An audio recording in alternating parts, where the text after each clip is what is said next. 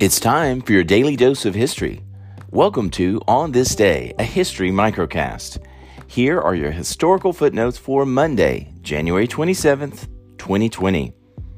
On this day in 1951, in the United States, atomic testing in the Nevada desert began as the Air Force dropped a one kiloton bomb on Frenchman Flats.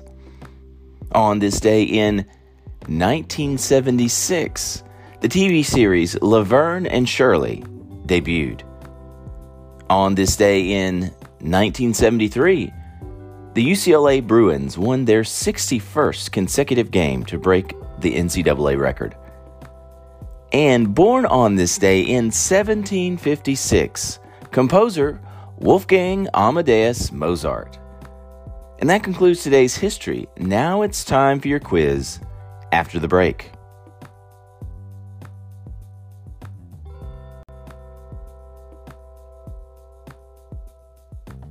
History moves fast. Let's see if you can recall what you just heard.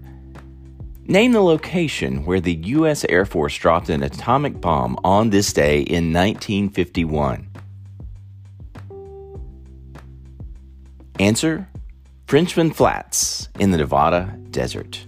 Next question What TV series debuted on this day in 1976? Answer Laverne and Shirley. Last question What famous composer was born on this day?